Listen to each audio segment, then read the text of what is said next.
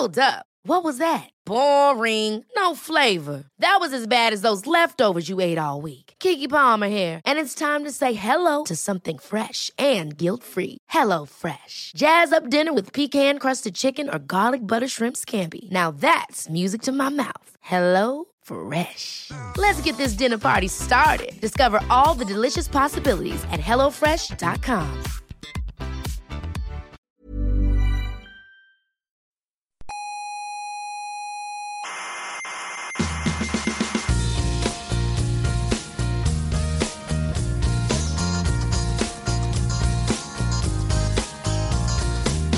Aquí comienza Coffee Break, la tertulia semanal de la actualidad científica. Cuando estos chicos están haciendo la tertulia, el telescopio de Canarias, ¿qué, qué pasa? ¿Qué pasa de qué? ¿Lo dejan ahí descuidado? A, No, hombre, no. a la buena de Dios. Pero el telescopio está ahí. Menos tertulias y más estar ahí al pie del telescopio descubriendo cosas. Pero, caballero, que las Menos hablar, menos bla bla bla.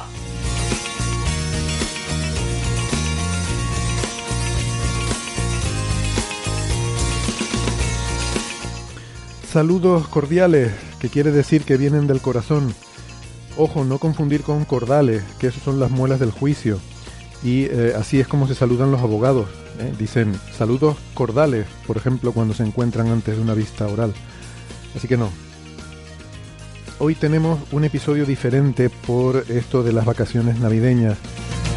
Les habla Héctor Socas, esto es Coffee Break, Señal y Ruido. En esta ocasión no desde el Museo de la Ciencia y el Cosmos de Tenerife, así que estos días durante las fiestas navideñas no vamos a tener esos directos que hacemos habitualmente en YouTube y no vamos a tener la grabación abierta al público en el museo como teníamos habitualmente. Hoy, como digo, no tendremos la habitual tertulia, sino que eh, haremos un, eh, un primer especial de señales de los oyentes en el que iremos respondiendo a algunas de las preguntas y sugerencias que nos han venido llegando pues a través del correo y de las redes sociales. Vamos a hacer esto durante eh, estos tres próximos episodios, eh, durante este periodo de festividades navideñas, de, de celebración del solsticio de invierno y de las Saturnalias romanas y todas estas cosas que ustedes ya saben. Pero antes de todo eso, les quiero recordar que además de en la radio, estamos en muchas plataformas de internet. Estamos en Evox, en Spotify, en Google Podcast, en Apple Podcast, Amazon Music, TuneIn, Lecton, Squid y también en Amautas. No dejen de suscribirse que no les cuesta nada y así no se pierden ningún episodio. Ya saben que si en su reproductor aparece un botoncito de me gusta, pues a nosotros nos gusta que le den a me gusta. Si ustedes lo tienen a bien, claro. Nuestra página web es señalirruido.com eh, con ñ y todo junto, señal y ruido, sin espacios ni nada, ni guiones, todo junto, señalirruido.com y también nos pueden encontrar en las redes sociales. Eh, estamos muy activos en Facebook, en Twitter y en Instagram. Y en Facebook está el Club de Fans. Eh, pueden dejarnos sus preguntas, dudas, comentarios, sugerencias, lo que quieran. Eh, también críticas, por supuesto. Fundamentalmente en las redes sociales. Aunque si lo desean también nos pueden escribir a la dirección oyentes arroba señalirruido.com.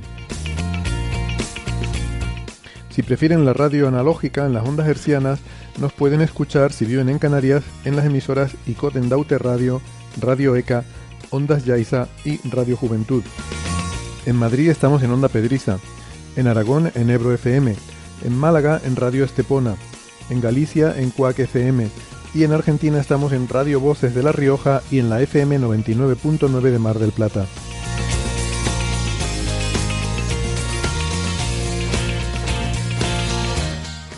Bueno, pues vamos ya con ese, como digo, eh, episodio especial, esta recopilación de preguntas y, respuestas.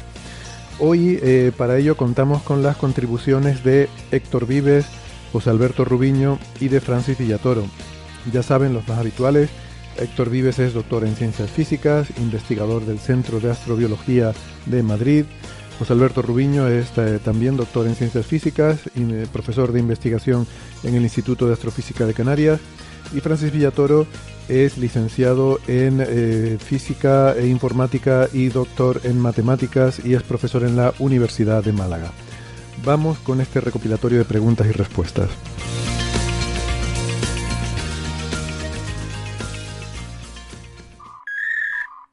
Buenas, pues yo venía a responder un par de preguntas que quedaron pendientes sobre el futuro telescopio espacial James Webb, que como llevo todo este año trabajando en, uno de los instrumentos, en el Centro de Astrobiología, pues me ha tocado a mí responder estas. Bueno, la primera es de Sergio Barreto, que dice que le encantaría que habláramos de cómo la tecnología de este telescopio podría ayudar a precisar el parámetro de Hubble. Bueno, el parámetro de Hubble es básicamente la velocidad a la que se expande el universo. Es una especie de constante de proporcionalidad porque si tenemos un universo expandiéndose de forma de modo uniforme, si hay dos galaxias a una cierta distancia con la misma tasa de expansión se separarán la mitad que dos galaxias que partan de una distancia el doble de grande. O sea, si tenemos dos galaxias a un millón de años luz, o sea, un, un millón de años luz entre sí, y otra más allá a dos millones de años luz, si el universo se expande al doble de tamaño, la primera y la segunda se habrán alejado dos millones de años luz en total, pero la primera y la tercera se habrán alejado a 4 millones de años luz. O sea, la, la separación, la velocidad a la que se alejan son proporcionales a la distancia. Entonces, para determinar el parámetro de Hubble, lo que hacemos normalmente es medir a galaxias distantes tanto la lo que llamamos el desplazamiento al rojo de la, luz que nos llega de ellas, porque la longitud de onda, al expandirse el universo, se estira mientras nos llega, y la distancia física que nos separa de ellas. El problema es cómo determinamos la distancia física a otra galaxia. aquí es donde entra lo que llamamos la escala de... O sea, la, una escalera de distancias. En nuestra galaxia hay unas estrellas que se llaman cefeidas, que son un tipo de estrella variable, cuyo periodo, o sea, cuyo brillo total está relacionado con el periodo de, de variación. O sea, es una, aumentan y disminuyen de brillo de forma regular. Entonces, si medimos, como en la galaxia nuestra podemos medir distancias por paralaje, por la, el, el cambio de posición aparente en el cielo de una estrella al moverse la Tierra a lo largo de la órbita, podemos medir directamente la distancia. Entonces, sabemos a qué distancia está una cefeida, por tanto, el brillo que nos llegue sabremos a qué brillo real corresponde, porque la luz que nos llega a una estrella disminuye con el cuadrado de la distancia. Y podemos así saber cuál es la relación entre el periodo de las oscilaciones y su brillo real. Entonces, en galaxias cercanas, si detectamos estrellas cefeidas, con medir su periodo de, variación de brillo, podemos medir cuál es su brillo real y comparándolo con el brillo aparente que recibimos en la Tierra, sabemos cómo de lejos está. Entonces, si medimos la distancia al... O sea, si medimos la velocidad a la que se está alejando la galaxia porque la longitud de onda de su luz se ha alargado, podemos obtener este parámetro de Hubble, midiendo las cefeidas. Luego,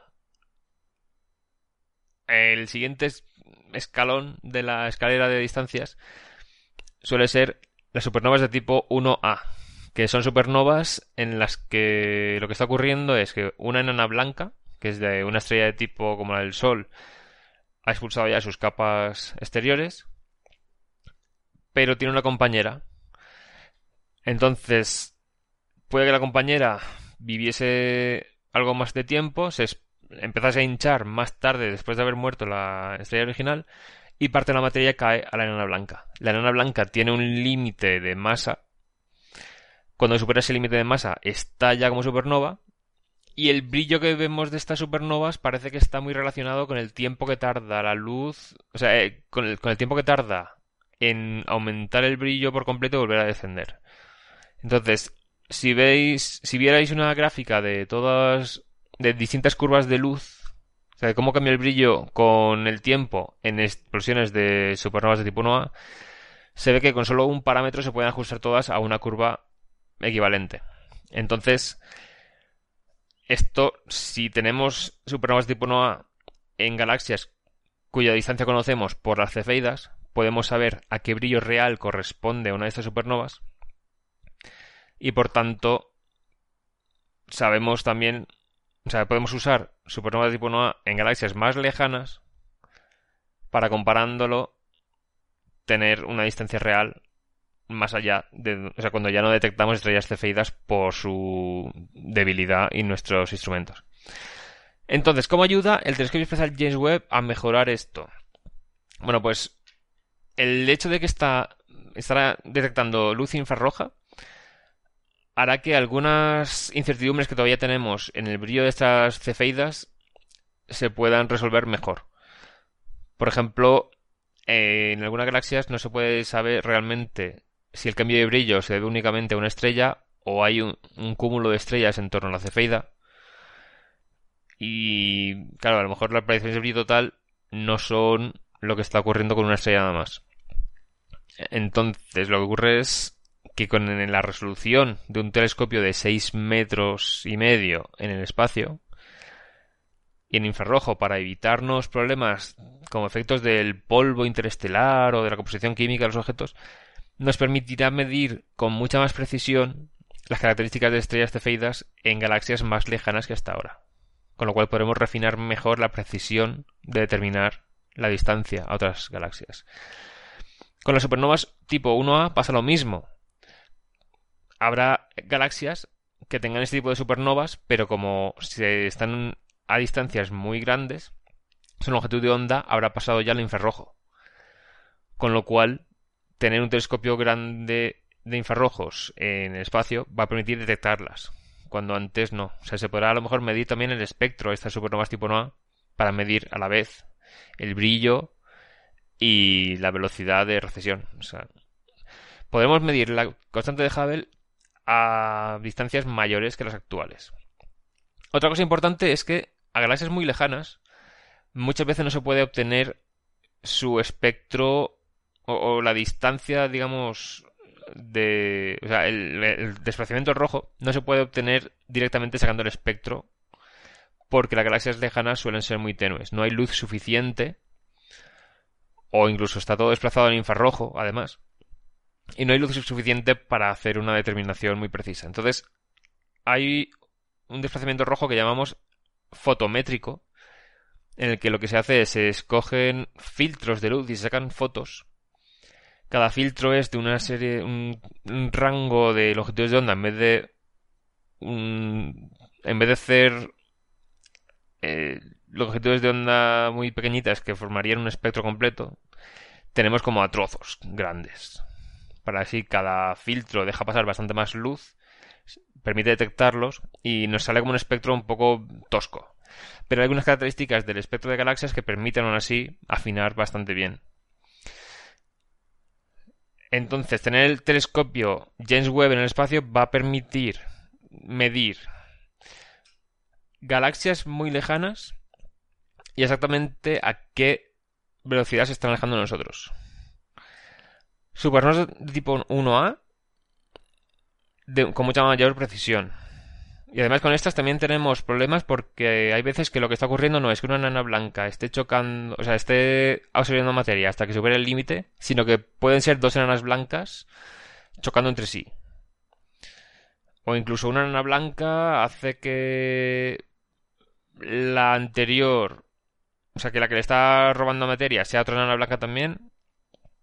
Y las explosiones pueden darse las dos una detrás de la otra muy seguidas por interacciones de... Se puede propagar la explosión termonuclear por el chorro de materia entre una y la otra y acabar explotando las dos. O sea, hay cosas que no conocemos bien y cuanto más información tengamos de las supernovas tipo 1A, mejor. Las cefeidas, cuanto mejor las entendamos mejor, porque que es, con lo que calibramos las supernovas de tipo 1A para determinar eh, la distancia a galaxias más lejanas. Entonces todo ese tema viene todo principalmente de determinar distancias y desplazamientos al rojo de cuerpos muy lejanos. Entonces, el problema que hay ahora con la constante de Hubble es que hasta donde llegamos con nuestros telescopios actuales parece que da un valor diferente al que se obtiene directamente con el fondo cósmico de microondas, que es básicamente 300, 400 mil millones de años. No, o sea, perdón, 300, 400 mil años a secas después del Big Bang. Con el telescopio James Webb podremos sacar espectros de galaxias a cientos de millones de años después del Big Bang, que es básicamente, o sea, es muy próximo ya. Entonces, si logramos detectar, qué sé yo, las primeras supernovas de tipo NOA del universo, o sea, las que estarían más tempranas, entenderemos mejor tanto el cómo se origina este tipo de supernovas para entender mejor cómo calibrar la distancia, como tener mediciones directas del desplazamiento al rojo y el brillo real de cosas en edades muy tempranas del universo. Entonces podremos ganar precisión de muchas maneras distintas que luego se combinarán para tener un valor mucho más preciso que el actual. Entonces, si sigue habiendo discrepancias entre lo determinado por el fondo cósmico de microondas y lo determinado por los métodos de escala de distancias, va a haber que ver qué está pasando aquí. O sea, a lo mejor alguna de las posibles explicaciones teóricas para esta discrepancia podemos ya descartarla.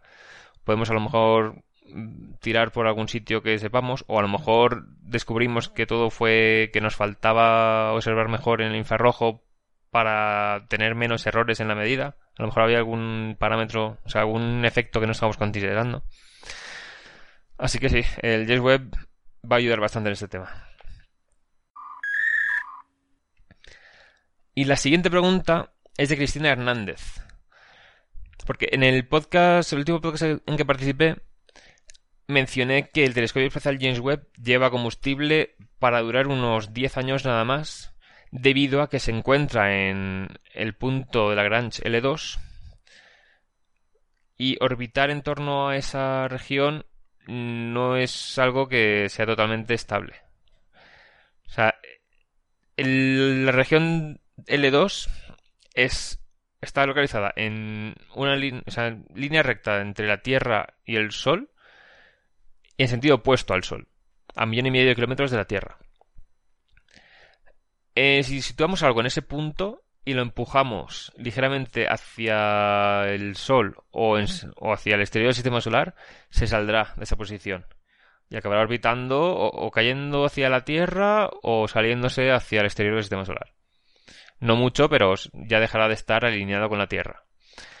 Si lo empujamos en dirección perpendicular, o sea, hacia adelante en su órbita o hacia atrás, entonces sí que vuelve por sí mismo.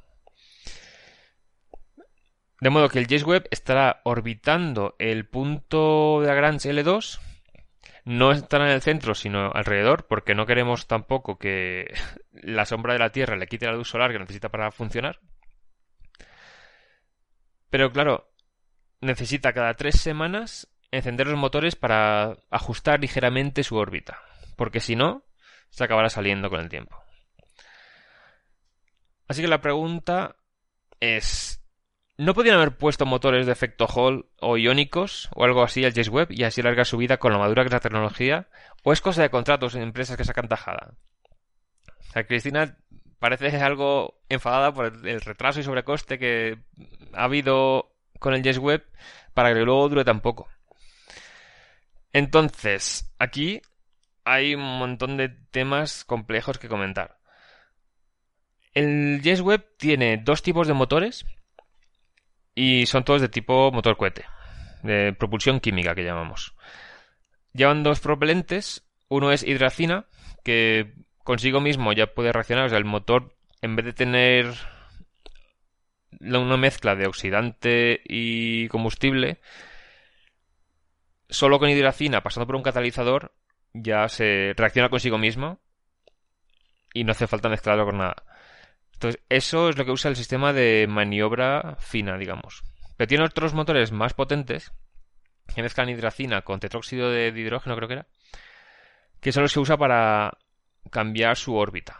Se los usará en correcciones de órbita llegando al punto L2, porque el cohete Ariane no lo lanzará con toda la velocidad necesaria, sino un poco menos, por si acaso se pasa.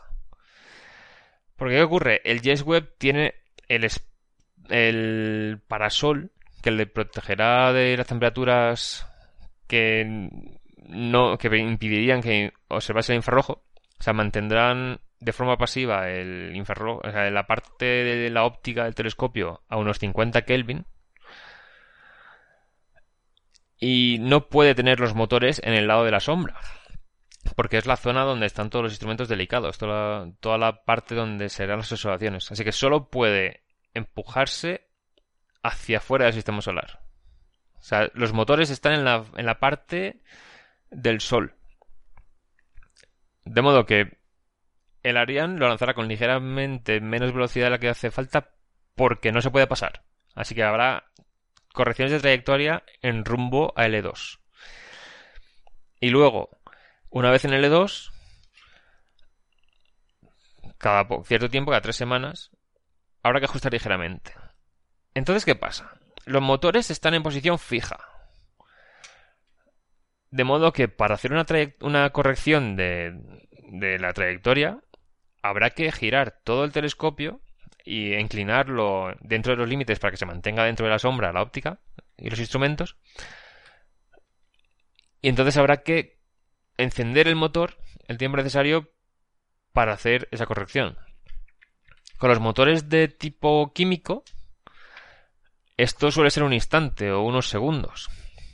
Pero los propulsores iónicos tienen un empuje muchísimo más débil. O sea, hay motores iónicos que lo normal es que su empuje sea el equivalente al peso de una moneda aquí en la Tierra. Es un empuje muy suave, muy tenue, que para realizar toda la corrección necesaria orbital requeriría mantener el telescopio eh, apuntando en una zona que no es donde va a observar. Entonces se perdería tiempo de observación si hubiese que esperar a que la maniobra se hiciese con motores iónicos. Contando que fuese posible. Porque a lo mejor con los motores iónicos necesitas hacer un impulso más fuerte que el que tienes tiempo en, el, en esta zona de la órbita, porque la órbita irá, habrá que empujar en orientaciones diferentes cada vez. Y si hay que cambiar la orientación mientras está el motor iónico encendido, habrá seguramente que usar los motores de maniobra. Entonces, motores iónicos no van a no van a mejorar la situación porque además en la pregunta se menciona que es una tecnología madura, pero en realidad los motores químicos son una tecnología mucho más madura aún. Otra cosa importante es que los volantes de inercia, que son como giroscopos, pero si estuvieses en el vacío, tú, si estuvieses sujetando una rueda de moto y la hacéis girar, vosotros giraríais en el sentido contrario. Entonces, esto lo usa el telescopio James Webb para orientarse, para hacer las observaciones y también resistir el impulso que lleva por la luz solar en, en la parte diurna de forma constante. Entonces, hay, llega un momento en que el empuje de la luz solar hace que las ruedas de los volantes de inercia ya están girando al máximo y ya no puedan compensar. Entonces, lo que se hace es un encendido de motores de maniobra para liberar momento angular y que los volantes de inercia tengan más margen. Así que solo para poder maniobrar bien por la presente radiación solar ya necesitan encendidos de motores de vez en cuando. Y bueno, el James Webb durará, o sea, se le acabará el combustible a los 10 años, pero esto ya es con combustible extra. O sea, la misión se a la hora de desarrollar toda la instrumentación y todas las partes del telescopio se garantizó para cinco años y medio. Pero como suelen hacerlo con sus márgenes de precaución y todo, se puso combustible para 10 años por si acaso. Y claro, esto puede parecer muy poco. Pero hay que poner en contexto con el resto de misiones. O sea, esto es más o menos normal. Los, los rovers de Marte que duran años y años, la misión original suele haber sido de tres meses o una cosa así. O sea, todo esto es tiempo extra. Y si comparamos con telescopios anteriores de infrarrojo, por ejemplo, el anterior que hubo a este era el Herschel, que fue también lanzado en un Ariane 5 junto a la misión Planck. Tiene un espejo de, 3,5 metros porque es lo que determinaba la, cofia del telescopio. Y la duración estimada de la misión era de solamente tres años y medio. O sea, este era un telescopio que iba a observar infrarrojo lejano, entre 55 y 672 micras. Es, es un infrarrojo de un, un tipo que ya el James Webb no llega. O sea, el James Webb llega como hasta 28 micras nada más. Para observar eh, luz tan, ten, o sea, tan infrarroja, necesita el telescopio estar muy frío, a muy pocos grados Kelvin. De hecho, el instrumento MIRI de infrarrojo medio del James Webb necesita no solamente el, el escudo solar, sino un sistema activo de refrigeración para mantenerlo a 7 Kelvin nada más. O sea, 7 Kelvin es 7 grados sobre el cero absoluto. O sea, el cero absoluto es la mínima temperatura posible. 7 Kelvin es 273 menos 7. Son más de 260 grados bajo cero. El Herschel tiene que estar como a 4 Kelvin o algo así. Y la refrigeración, en su caso, era con helio líquido, porque es un, una sustancia que es gas a más de 4 Kelvin, pero líquido a menos de eso. El helio le iba a durar 4 años nada más. Y finalmente, el Herschel duró 4 años y un mes respecto a los 3 años y medio que iba a durar. Y una vez se acabó el helio, ya imposible observar cosas tan frías, o sea, longitudes de onda tan largas. El anterior sería el Spitzer, cuyo espejo era más pequeño, de 85 centímetros, y este, su duración estimada era de dos años y medio o cinco como mucho, también por el límite del helio. O sea, de hecho, se lanzó en 2003, se esperaba que durase pues hasta 2008 o así, y al final, en 2009, a los cinco años y ocho meses y pico, se dejó de poder observar longitudes de onda muy largas. Este iba a ser originalmente de 3,6 micras a 160 micras de infrarrojo. Entonces, cuando pasaron esos 5 años y pico, empezó lo que llamaron la misión templada, porque ya el instrumento, en vez de estar a 4 Kelvin, estaba a unos 30. Este duró hasta que lo apagaron. O sea, podía haber seguido funcionando más tiempo, pero este era directamente iba a ser sustituido por el James Webb. ¿Qué ocurre? Que este no estaba en el punto L2, sino que estaba en una órbita ligeramente más lenta, o sea, como a la distancia del Sol a la Tierra, pero un poco más. Con lo cual, estar ligeramente más lejos se alejaba de la Tierra a un 10% de unidad astronómica por año. O sea, a 15 millones de kilómetros por año. ¿Qué pasa? Al final, en los años que ha tardado, creo que eran 16 años,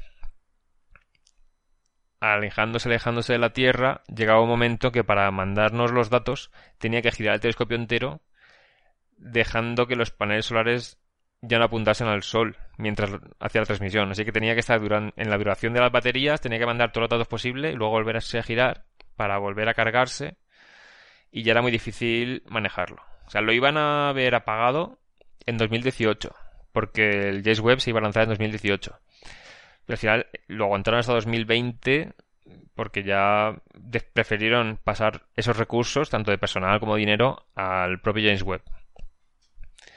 Y bueno, antes del Spitzer hubo uno llamado ISO, de la Agencia Espacial Europea, se llama Infrared Space Observatory.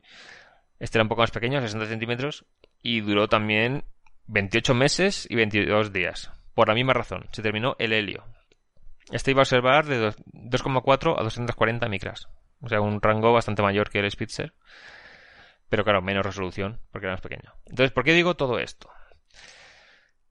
Porque el James Webb lo han diseñado de forma que va a durar más que los telescopios anteriores. O sea, de forma planificada va a durar bastante más porque el método de refrigeración por helio es de circuito cerrado. O sea, el instrumento MIRI que en vez de estar a unos 50 Kelvin como el resto de la óptica, va a estar a 7 Kelvin. Está refrigerado de forma activa, con un sistema bastante complejo, porque claro, si vibra, eh, se emborronan las imágenes y no se puede observar bien. O sea, todo un sistema complejísimo con el objetivo de que el helio no escape. En principio, debería durar los 10 años de misión manteniéndose a 7 Kelvin, o sea, sin perder el instrumento MIDI por completo en cuanto a utilidad. Así que, dentro de lo que cabe, no es que sea un desperdicio, sino que es un paso más. O sea, los futuros telescopios a lo mejor ya se diseñan de modo que se pueda mandar algo, o sea, a cargarlo de combustible, o incluso se habrán construido en órbita tal vez. O sea, de hecho, dentro de 10 años, quién sabe, hay, hay rumores ya que de, que la empresa alemana que se suele encargar de instrumentación y cosas astronómicas, DLR, es, puede que esté tratando de desarrollar algo para que en 2030 se pueda mandar una misión robótica a conectarse al puerto de combustible del James Webb y mandarle eh, propelentes para otros 10 o 15 años más. Pero no se puede tener en cuenta eso a la hora de diseñarlo. O sea, de hecho, a la hora de diseñar el telescopio, lo primero que hubo que tener en cuenta fue el lanzador que se iba a usar. O sea, muchas de las limitaciones del James Webb vienen dadas por las capacidades del Ariane 5. Que el Ariane 5 puede poner en L2 6 toneladas y media solamente y tiene una cofia de unos 5 metros de diámetro. Esto es lo que determina el tamaño del espejo, el, todo el plegado que hay que hacer en plan origami para meterlo dentro y la masa total que puede tener. Así que la tecnología que hay en la época del diseño es la que va a determinar muchos de los parámetros. No se puede tener en cuenta, o sea, no se puede eh, contar con que va a mejorarse la propulsión de aquí a cuando se vaya a construir el telescopio y que de eso dependa todo el resto de la misión. O sea, las cosas seguras tienen que estar muy fijas. O sea, no es tan sencillo, digamos. Y de hecho, bueno, o sea, cosas más inconvenientes que podrían tener los motores iónicos es que acelerar los iones a velocidades necesarias para producir incluso ese poco empuje consume también mucha energía. O sea, el James Webb tendrá un panel solar que produce al principio de la misión unos 2 kilovatios, pero luego se irá degradando. O sea, el telescopio para funcionar necesita un kilovatio de energía. Pero los motores iónicos actuales todos necesitan más de un kilovatio, solo el motor iónico. Entonces necesitaría un panel solar más grande del que tiene, con lo cual es más masa. Habría que quitarla de algún sitio, probablemente de la ciencia capaz de hacer. Y todo eso para un motor iónico que quitaría mucho tiempo de observación para hacer toda la maniobra de cambio de, o sea, de ajuste orbital. Así que me he enrollado muchísimo con la respuesta, pero en realidad, o sea, los motores químicos que lleva el Yes Web son la opción óptima para su misión. Motores iónicos, tal vez en futuros observatorios los lleven, pero son más adecuados para misiones en las que se va a estar mucho tiempo viajando por el espacio, como por ejemplo misiones a los asteroides, cosas así, como de hecho ya se han usado, o para satélites que van a estar en orientación fija. Por ejemplo, hay satélites geoestacionarios que llevan motores iónicos para su ajuste orbital porque ellos van a estar apuntando a la Tierra siempre y ya está. Entonces, no va a tener que estar apuntando un motor iónico haciendo cambios de, orientación cada dos por tres. O sea, no tiene que estar apuntando el satélite a distintas zonas del cielo cada cierto, o sea, varias veces al día o cada varios días. Mientras que el James Webb sí, el James Webb tiene que reorientarse para hacer cada observación porque es básicamente para lo que está hecho lo, queremos para mirar distintas partes del cielo. Así que sí, para este caso, los motores químicos que lleva son lo óptimo con la tecnología actual. Pregunta Jorge Monroy. ¿Sería bueno tratar el tema de la física atmosférica en la formación de halos solares? Bien, esto es complicado de explicar eh, auditivamente sin alguna figura que lo ilustre, pero bueno, supongo que todos habéis visto alguna fotografía o alguna imagen de, un halo solar, lo habéis visto en directo, ¿no? Se ve, miráis hacia el sol, normalmente tiene que haber eh, pues como niebla delante para que no os dañéis la vista, y veis que alrededor del sol aparece como un halo, como un círculo, y ese círculo suele tener unos puntos brillantes a ambos lados y a veces arriba y también en algún otro lugar. ¿eh? Bien, eh, eh, ¿cómo, ¿Cuál es la física de este fenómeno? Básicamente este fenómeno es parecido al arco iris, pero es debido a no a las gotas de, lluvia, a la dispersión, que es lo que genera el arco iris, que son gotas esféricas, sino es debido a los cristales de hielo. Los cristales de hielo tienen forma, tienen sección hexagonal. Son pequeñitos, son como hexágonos. Imaginaros un hexágono, un, eh, prisma de sección hexagonal, ¿vale? Tenéis en la cara de arriba y en la cara de abajo un hexágono con seis lados y eh, las caras planas, ¿vale? Entonces imaginaros que estáis viendo el hexágono, eh, digamos, de lado, estáis viendo las caras planas. Si la luz del sol entra por una cara, vamos a llamar las caras 1, 2, 3, 4, 5, ¿vale? Imaginaros que entra la luz por la cara 1, ¿vale? Si entra por la cara 1, la luz dentro del cristal de hielo se refracta, la luz se dobla, parte se refleja, obviamente, y parte se refracta. Pues esa parte que se refracta puede llegar a la cara que está justo al lado, a la cara 2. ¿eh? Si llega a la cara 2, mm, se vuelve a refractar y no la vemos. ¿vale? Estamos mirando al sol. Tenemos la nube de cristales de hielo delante y todos orientados así, con las caras de arriba y abajo como mirando para, para arriba, ¿no? Este es el, ejemplo, digamos, la geometría más sencilla. Bien, si entra por la cara 1 y sale por la cara 2, no veo nada, porque se va al lado y, yo estoy mirando al sol y no veo nada. Pero ¿qué pasa si entra por la cara 1 y llega hasta la cara 3? En lugar de pasar de la cara 1 a la cara que tiene al lado, que es la 2, pasa a la cara 3, a la siguiente. ¿Vale? Eh, se refracta dentro del, del cristal de hielo, de, de, ese prisma hexagonal, y llega a la cara 3. ¿vale? Claro, esto requiere unos ciertos ángulos. Pues resulta que cuando se refracta en la cara 3, sí te llega a ti. Porque yo os digo, el sol estaba detrás, entró la luz por la cara 1, tienes al lado la cara 2 y tienes la cara 3. Con la cara 3 hay ángulos para los que te llega a ti la luz. ¿Eh? Si, por ejemplo, se entra por la cara 1 y sale por la cara eh, 4, ya tampoco lo ves. Se desvía como hacia tu eh, derecha. ¿eh? si entra por la cara 1 y va por la cara 2, se desvía como hacia la izquierda y solamente si entra por la cara 1 y llega a la cara 3, llega hasta ti. Cuando tú haces los cálculos es relativamente sencillo. El, viendo una distribución, la luz solar justo detrás, pues eh, viendo el ángulo eh, en el que se refracta la luz para que llegue justo a la esquinita, a la esquina entre la cara 2 y la cara 3. Pues si haces el cálculo, ¿vale? Recordar que un hexágono tiene seis caras, por lo tanto los ángulos entre las caras son de 60 grados, pues si hacéis los cálculos matemáticos, resulta que para que llegue justo a la esquinita en la cara 2 y la cara 3, es decir, para que tú empieces a verlo, ese ángulo, cuando se hace el cálculo, es muy sencillo y se tiene en cuenta el índice de refracción del agua eh, en forma de hielo, pues te das cuenta de que ese ángulo es 22 grados. Entonces, eh, para ángulos mayores de 22 grados, tú empiezas a ver la luz que ha hecho eso, entrar por la cara 1 y salir por la cara 3. ¿eh?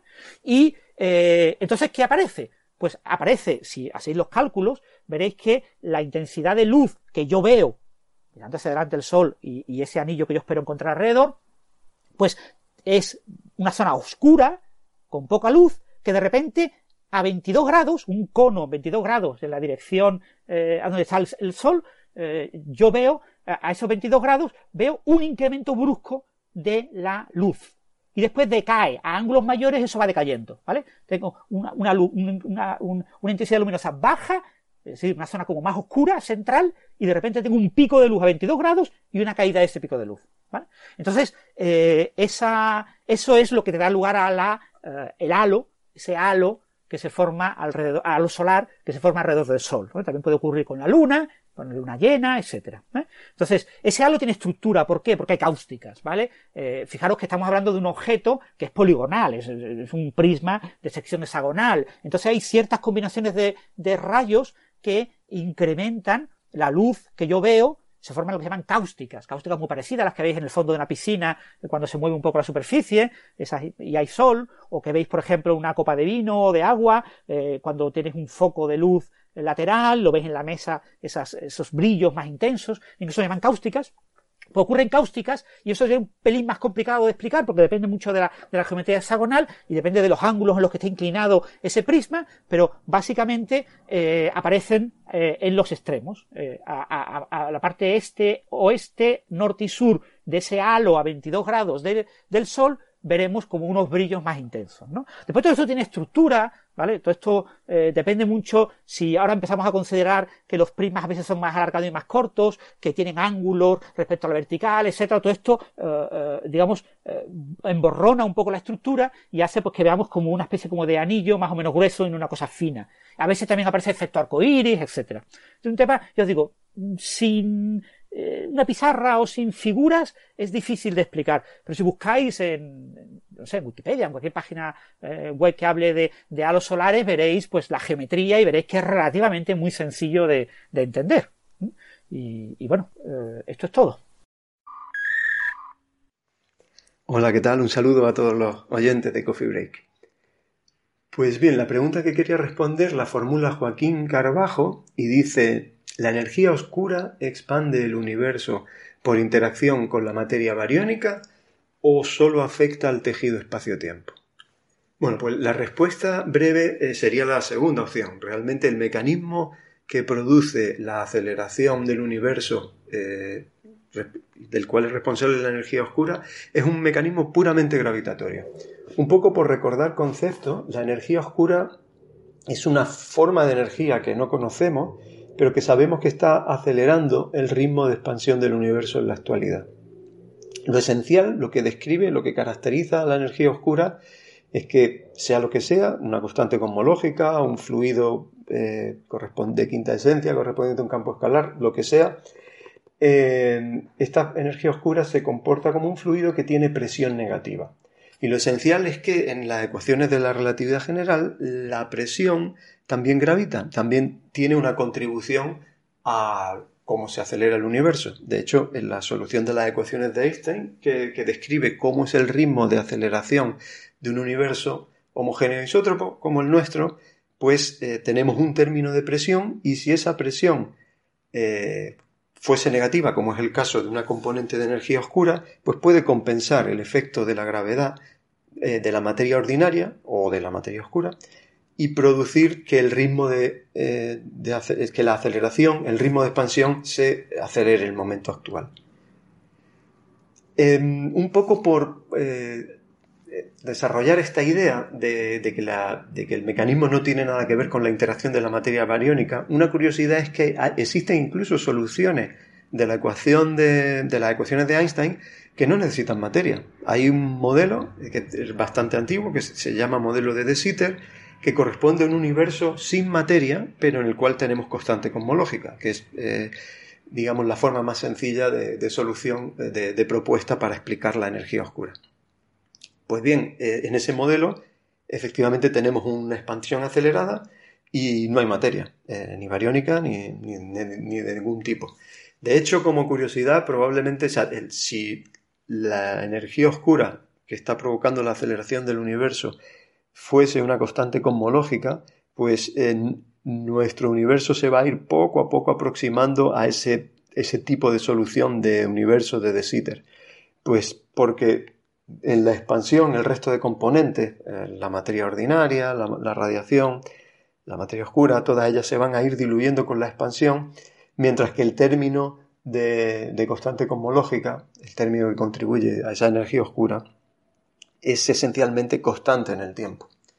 Así que eh, en el futuro, pues nuestra solución de universo probablemente se aproxime a ese modelo de tipo de Sitter.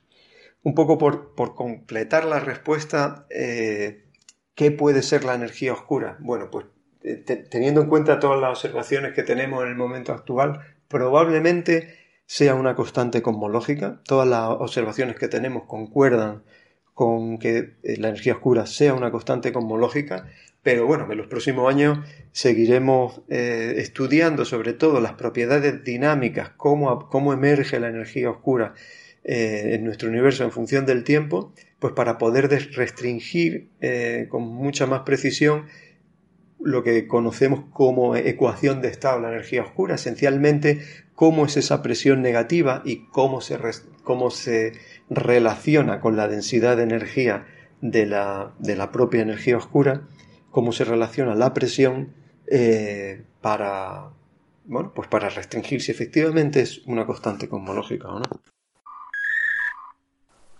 Freddy Roberto Cortés Tucás hace una petición más que una pregunta Dice, me gustaría que tocaran la teoría de la relatividad de forma muy sencilla y que la pueda entender un viejo como yo y mi nieto de 13 años, que es quien me lo pregunta. Eh, saludos desde Chile.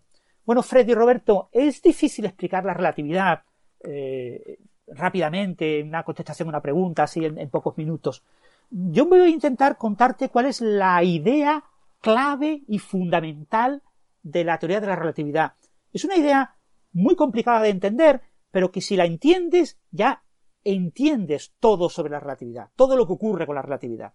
Y lo demás ya es hacer cálculos. Claro, los cálculos pues requieren conocer la matemática y, operar. ¿Cuál es la idea? La idea de Albert Einstein, que él quiso llamar a su teoría la teoría del invariante. Él le quiso llamar la teoría del invariante, porque es una teoría que muestra que hay una velocidad máxima.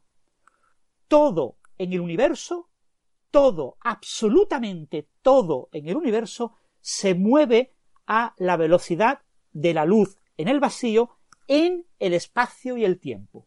He dicho, se mueve en el espacio y el tiempo. Vale, esta es la idea clave de la relatividad. Fíjate que esta idea está inspirada en el electromagnetismo. Las ecuaciones de Maxwell para la luz, la, física de la luz, es lo que inspira la teoría de la relatividad. Eh, Einstein, otros investigadores anteriores a Einstein, como Lorentz o incluso como Poincaré, vieron que la teoría de Maxwell de la luz no cumplía las leyes de la mecánica de Newton y Galileo. Y había que desarrollar una mecánica propia para la luz. Y lo que se da, lo que, el salto conceptual de Einstein, es decir, esa mecánica solo para la luz, sorprendentemente, a baja velocidad, es la mecánica de Newton y Galileo. Luego yo voy a afirmar que la naturaleza sigue la mecánica de la luz, no la mecánica de los cuerpos que se mueven a baja velocidad. Entonces, eh, él afirma que esa velocidad, esa eh, idea, eh, esa velocidad máxima ocurre para todos los objetos en el universo y eso es la teoría de la relatividad. Resumido. Entonces, ¿qué implica que todo el universo se mueva a la velocidad de la luz en el vacío en el espacio y el tiempo? Bien, imagínate un objeto en reposo. Un objeto en reposo dirás, está en reposo. Está en reposo, no se mueve. Sí se mueve, se mueve a la velocidad de la luz en el espacio y el tiempo. ¿Cómo es posible? ¿Cómo se puede mover si está en reposo? Porque se mueve en el tiempo. El tiempo hace tic-tac, tic-tac, tic-tac al ritmo que corresponde a moverse a la velocidad de la luz en el tiempo. Esto, pero ¿cómo se puede mover algo en el tiempo? Vale, eso es una analogía, ¿vale? Pero es para que lo entiendas. Se está moviendo, aunque esté en reposo, en el tiempo, no en el espacio, por eso está en reposo, porque no se mueve en el espacio en el sistema de referencia en el que se encuentra, se mueve solo en su tiempo propio, y en su tiempo propio se mueve a la velocidad de la luz en el vacío. Ahora imagínate un objeto que se mueva a la velocidad de la luz. Un objeto que se mueva a la velocidad de la luz en el espacio, por ejemplo, la luz, ¿a qué velocidad se mueve en el espacio-tiempo? Se mueve a la velocidad de la luz en el vacío, en el espacio-tiempo. Pero si se mueve en el espacio a la velocidad de la luz en el vacío, ¿Cómo se mueve en el tiempo? No se mueve. Un fotón, una partícula que se mueva sin masa, que se mueva a la velocidad de la luz en el vacío, no se mueve en el tiempo. No pasa el tiempo para esa partícula. Eso, yo sé que esto es muy difícil de entender, pero un fotón no tiene un reloj interno, no tiene un tiempo propio. El fotón se mueve a la velocidad de la luz en el espacio y por lo tanto no se mueve en el tiempo. Para el fotón el tiempo no pasa. Tercer caso, ¿qué pasa con un objeto que se mueve a una cierta velocidad finita? Por ejemplo, eh, tu automóvil, tu carro. Pues ese, ese, coche se mueve, yo que sé, a 120 kilómetros por hora. Muy bien. Se mueve a 120 kilómetros por hora en el espacio. Pero, ¿y en el tiempo? En el tiempo ese objeto se está moviendo, como todos los objetos del universo, a la velocidad de la luz en el vacío, en el espacio y el tiempo. Si el espacio se mueve a 120 kilómetros por hora, en el tiempo se mueve a una velocidad un poquito más pequeña que la velocidad de la luz en el vacío. En el tiempo se mueve un poquito más despacio, justo exactamente lo necesario para que la suma de su velocidad en el espacio, esos 120 kilómetros por hora, y su velocidad en el tiempo, que es un poquito más baja, coincida con la velocidad de la luz en el vacío. ¿eh?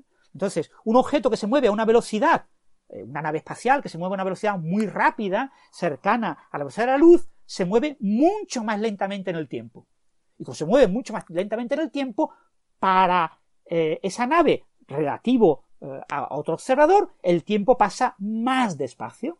Es decir, si, ahí tenemos la paradoja de los gemelos si yo eh, tengo dos gemelos, uno en la Tierra, que en su sistema de referencia a la Tierra está en reposo respecto a la Tierra y solo se mueve en el tiempo, a la velocidad de la luz en el vacío, y tengo otro gemelo que se va con una nave lejos y después retorna, ese gemelo se ha movido en el espacio, pero también se ha movido en el tiempo y ha retornado. Hay un tiempo en el que coinciden ambos gemelos.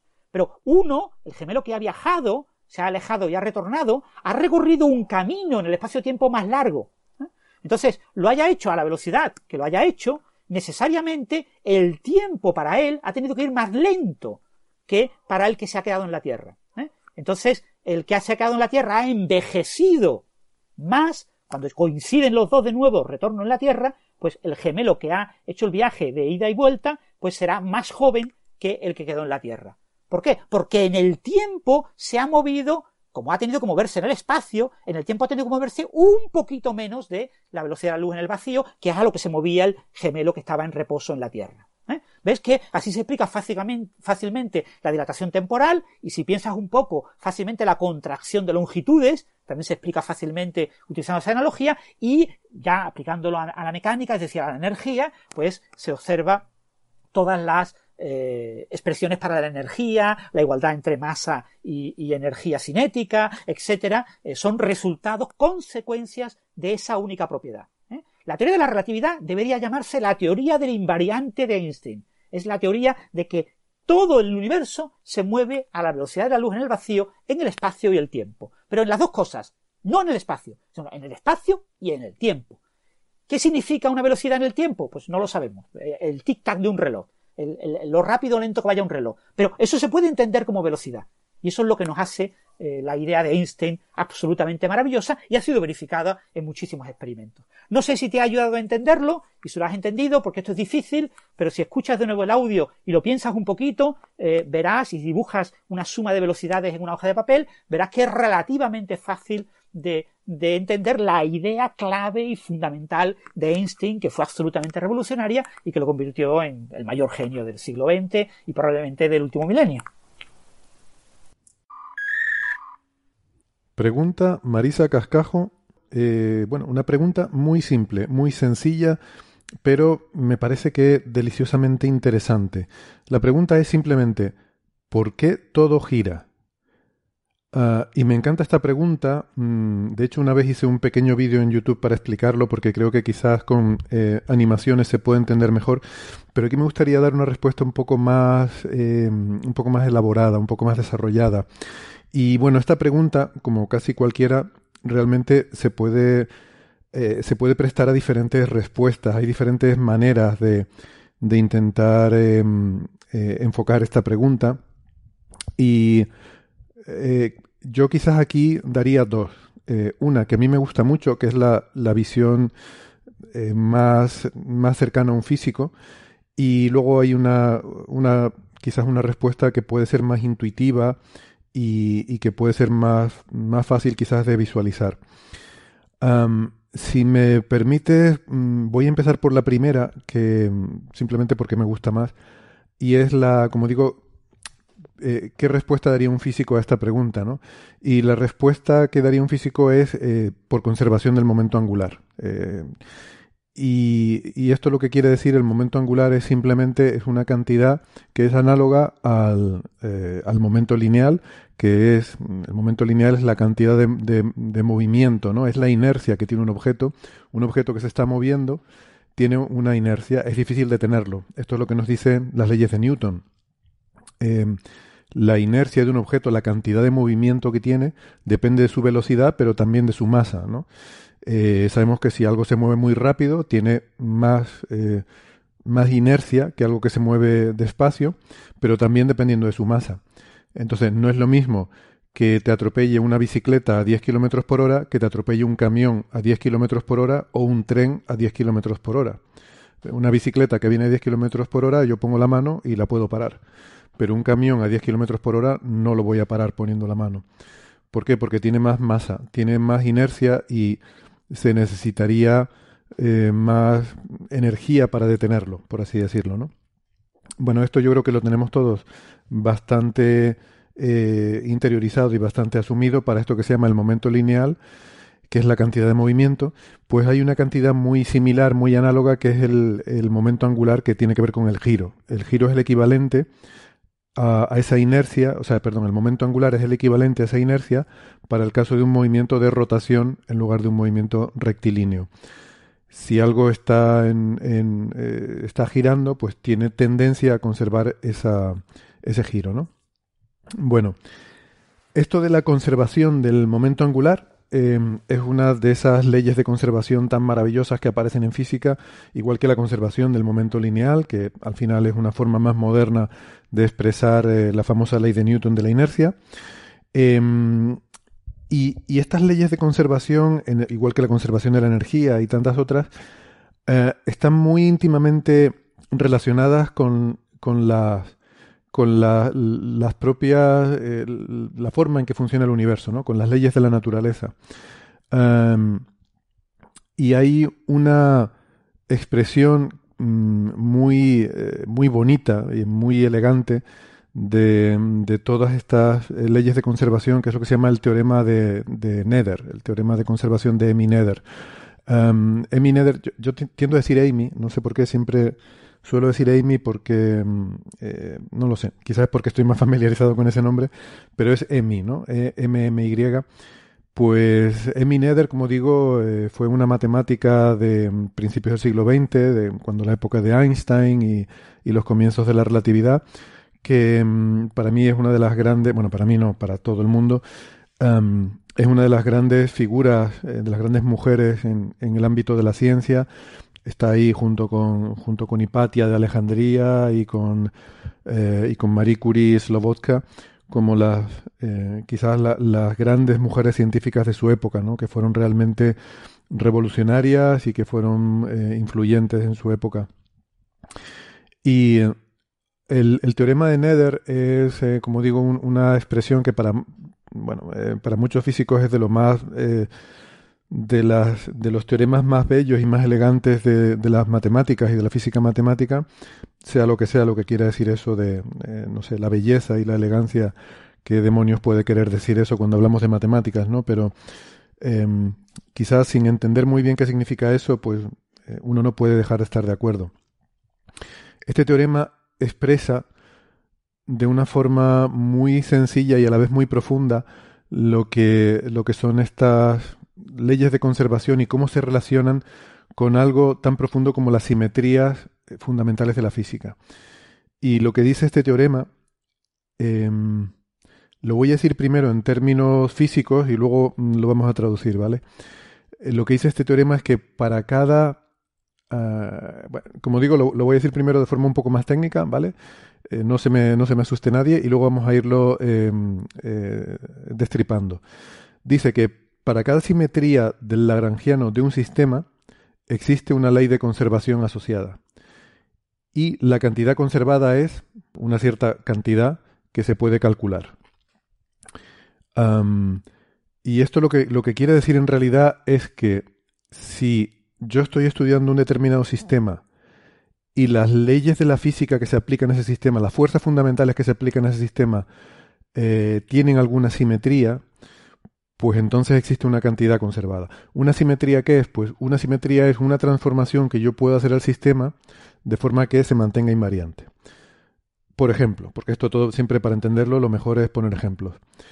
Si el sistema que yo estoy estudiando es pues un determinado experimento que yo tengo en una mesa de laboratorio, um, ese sistema está sujeto a una serie de fuerzas físicas que actúan sobre él, bueno, pues si esas fuerzas físicas son invariantes con respecto a alguna determinada transformación, por ejemplo, yo cojo la mesa del laboratorio y la muevo tres metros más hacia adelante o tres metros más hacia la derecha, eh, las fuerzas que actúan sobre el sistema son iguales, entonces diré que ese sistema tiene una simetría de traslación.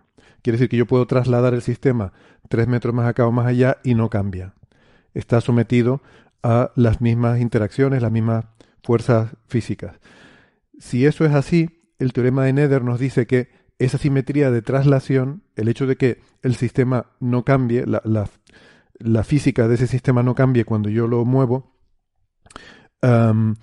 pues si eso es así, entonces existe una cantidad que se conserva, que en este caso sería el momento lineal. Eh, nos dice, el teorema nos permite calcular cuál es la cantidad que se conserva y resulta que el momento lineal se conserva. Es decir, hemos podido deducir la ley de Newton de la inercia, lo que Newton planteó como una ley, es decir, una observación, lo hemos podido deducir a través de un teorema a partir de una simetría del sistema. esto es alucinante, ¿no? Lo que, em, eh, eh, lo que es una ley, que en principio sería una observación de cómo funciona la naturaleza, la podemos deducir matemáticamente gracias al teorema de Nether a partir de una de estas simetrías. Bueno, pues resulta que una simetría que se da habitualmente en las leyes de la física es la simetría de rotación. Es decir, si yo tengo mi experimento en el laboratorio, yo cojo la mesa y la roto 45 grados en el laboratorio, el, el sistema que yo tengo sobre la mesa sigue siendo igual, entonces diré que el sistema tiene simetría de rotación. Y eso pues normalmente va a ser así, salvo que a lo mejor pues digamos que el sistema Em, es sensible a la fuerza magnética porque tengo imanes o porque tengo cargas eléctricas y entonces pues si yo eh, giro la mesa de laboratorio entonces el campo magnético de la Tierra va a ser diferente y, y, me va a cambiar cómo funciona el sistema. Bueno, pues en ese caso lo que va a ocurrir es que el campo magnético de la Tierra me va a romper la simetría de rotación y eso hará que no se cumpla la siguiente parte, de o sea, la, tesis del teorema, que es lo que iba a decir ahora, que es que bajo esa hipótesis de que exista una simetría de rotación, entonces hay una cantidad conservada asociada a esa simetría y la cantidad conservada es el momento angular, es decir, cómo está girando el sistema. Bien, pues em, si hubiera un campo, si, si el sistema fuera sensible al campo magnético de la Tierra, en ese caso no se cumpliría, las, no existiría la simetría y no se conservaría el momento angular, porque la fuerza magnética haría un, eh, ejercería una fuerza que alteraría el, estado de giro del sistema. Bueno, me he liado un poco, pero eh, es porque me apetecía hablar de, esto tan maravilloso, tan elegante, que, que a mí me encanta y me fascina mucho, que es el teorema de Nether y cómo nos permite, pues eso, hilar lo que son simetrías de las leyes fundamentales de la naturaleza con cantidades que se conservan, como puede ser el momento angular, como puede ser la cantidad de giro.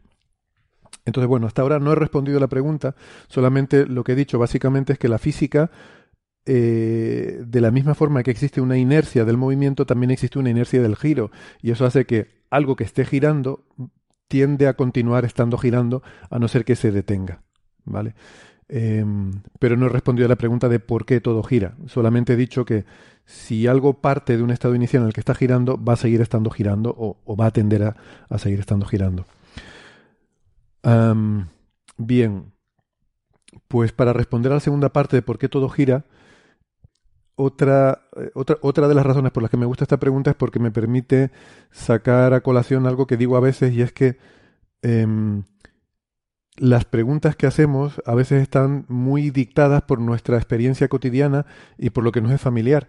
Y a veces preguntamos por qué ocurre una cosa cuando realmente deberíamos preguntarnos por qué no ocurre lo contrario. Me explico. Eh, creo que todos estamos familiarizados con esa pregunta que plantean los niños de ¿por qué no se caen las estrellas?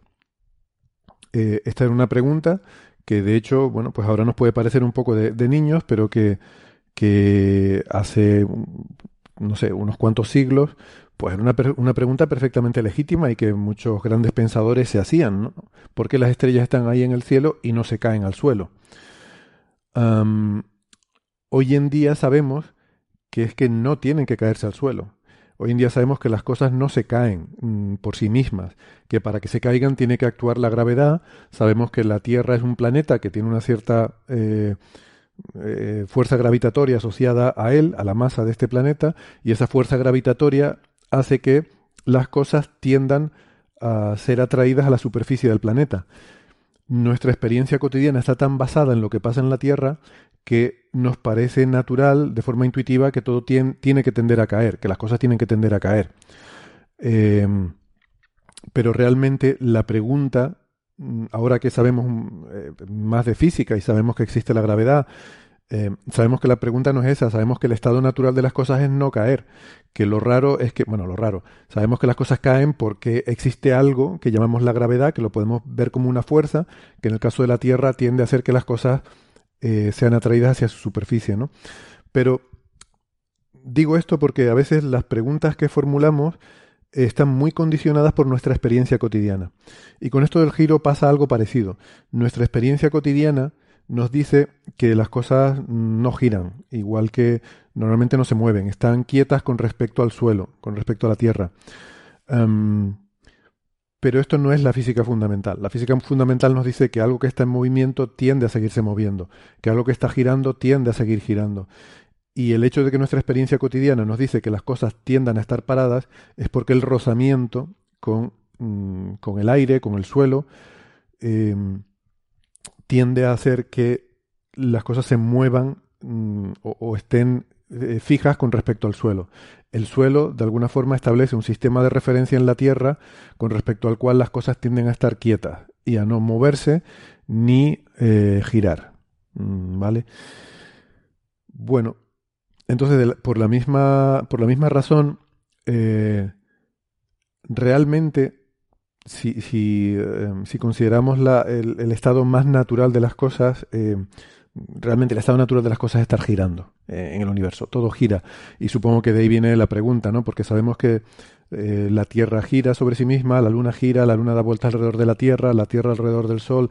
Todo lo que vemos en el universo está rotando, las galaxias tienen una rotación, los sistemas eh, planetarios que vemos en otras estrellas, los sistemas protoplanetarios, las nubes moleculares, todo está en, un continuo giro, en un continuo en rotar, ¿no? Em, y es que realmente ese es el estado natural. Lo raro es lo que nuestra experiencia cotidiana nos dice que es lo normal, que es que las cosas estén quietas o estén paradas, en este caso con respecto a la superficie de la Tierra. Eso simplemente debido a que el rozamiento disipa mm, ese movimiento, disipa ese giro y aparentemente nosotros crecemos con la idea intuitiva de que el estado natural de las cosas es caer al suelo, de qué es estar parado con respecto al suelo o de qué es no girar. Ahora bien, ¿por qué el estado natural de las cosas es estar girando? ¿Por qué todo lo que vemos en el universo está girando? Bueno, pues aquí es donde nos podemos llevar la pregunta más allá eh, y, decir, bien, eh, si esto lo llevamos a sus últimas consecuencias y nos vamos al origen del universo, eh, el universo originariamente pues no parece que estuviera girando por lo que sabemos, las medidas que se han hecho, no parece haber un momento angular asociado al cosmos en su conjunto.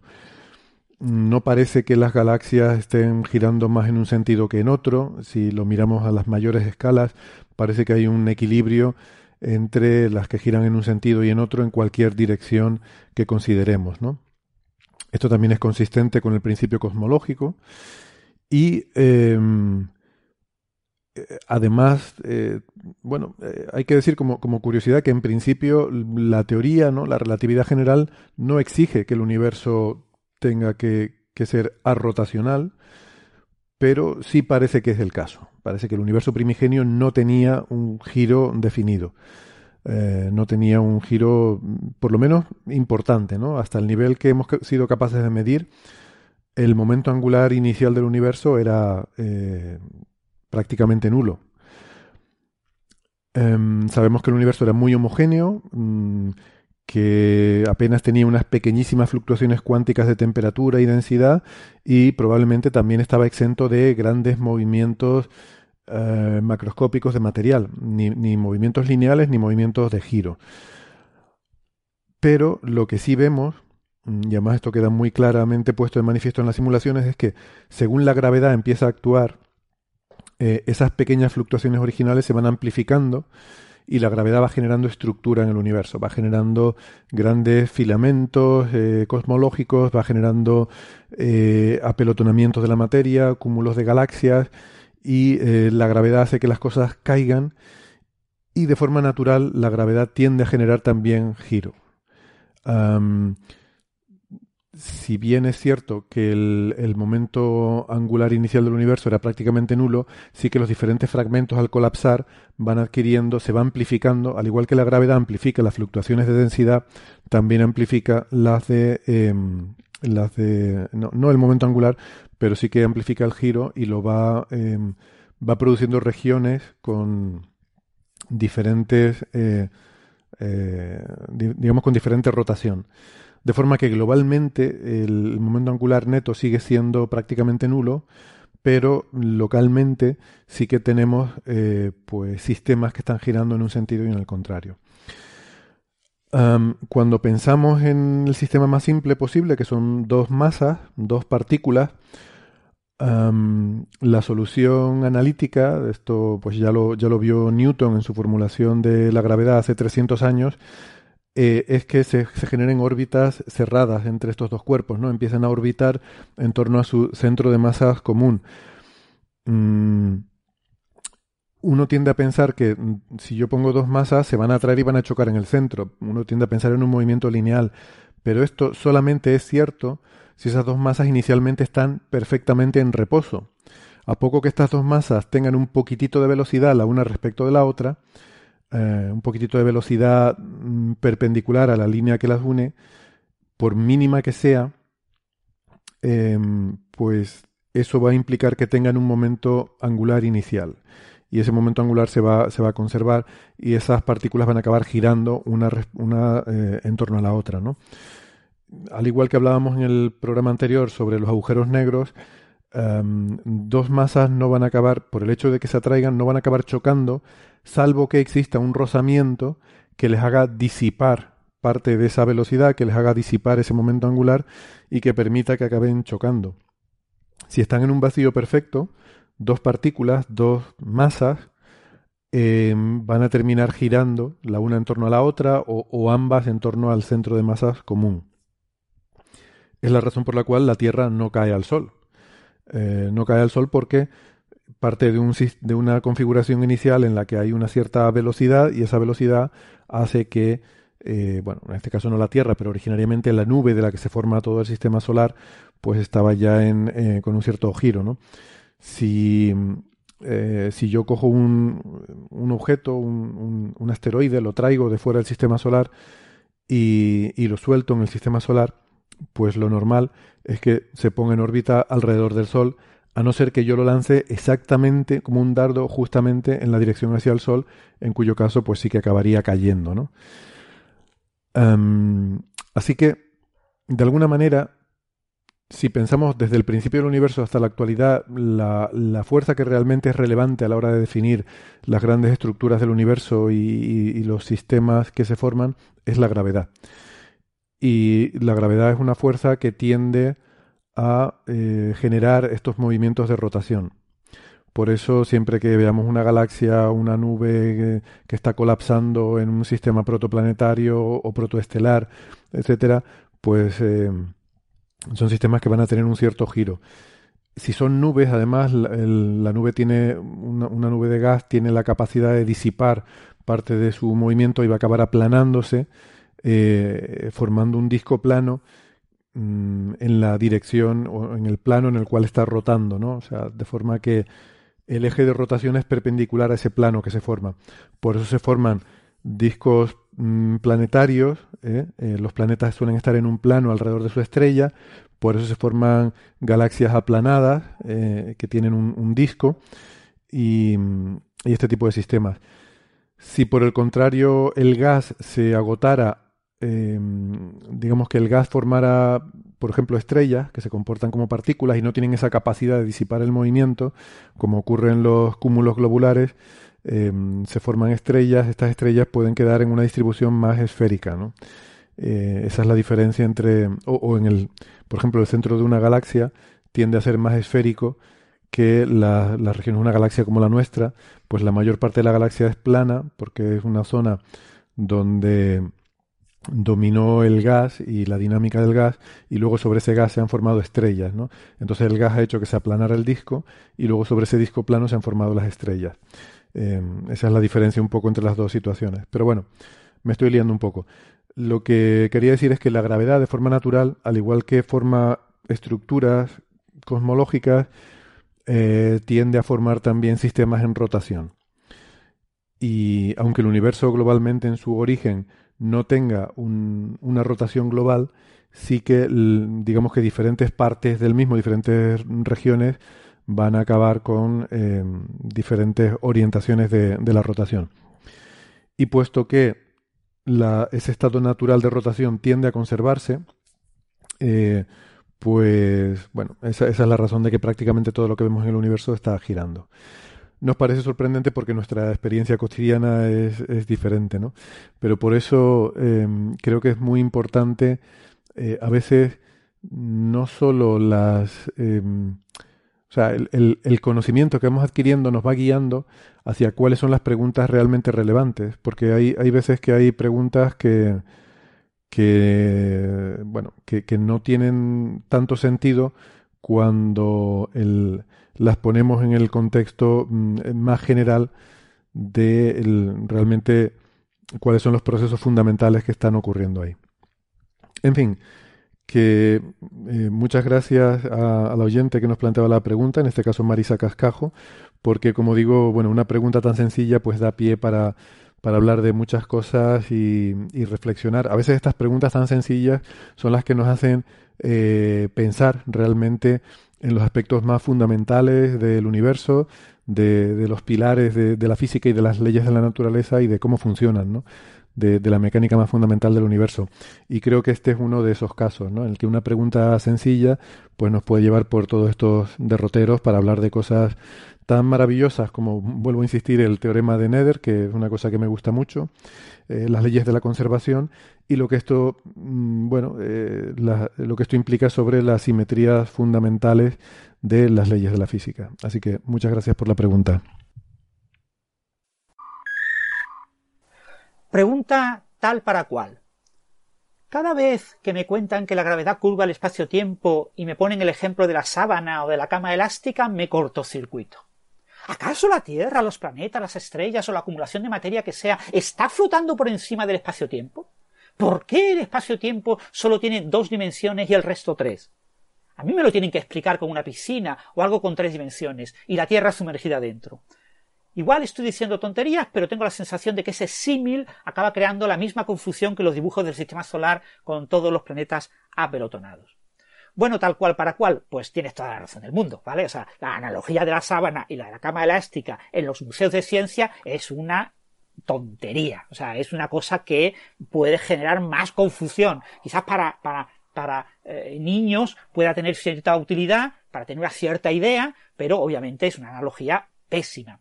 Hay dibujos por ordenador en tres dimensiones que te muestran como un retículo cuando pones un objeto, se ve que las líneas del retículo, de los diferentes, digamos, está el espacio dividido como en cubos, y, los cubos se deforman como se acercan a un objeto tipo Tierra, ¿no? Y eso representa un poquito mejor las ideas. Lo que pasa es que, claro, ver un objeto tridimensional es muy difícil. ¿Vale? Entonces, para ilustrar eh, un objeto tridimensional, muchas veces lo que hacemos es una sección transversal. Los ingenieros lo hacen mucho cuando diseñan piezas.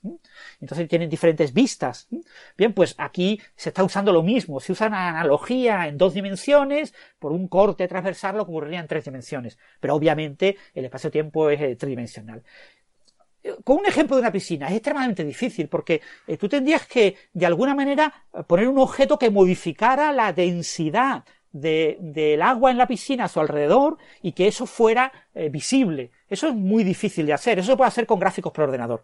Pero con, gráficos por ordenador se puede ilustrar muy bien eh, la curvatura del espacio y el tiempo. Pero hay un punto que a mí me gustaría resaltar. Bueno, o dos puntos. El primer punto. Lo de la cama elástica es una analogía muy mala, sobre todo porque en una cama elástica no existen órbitas cerradas.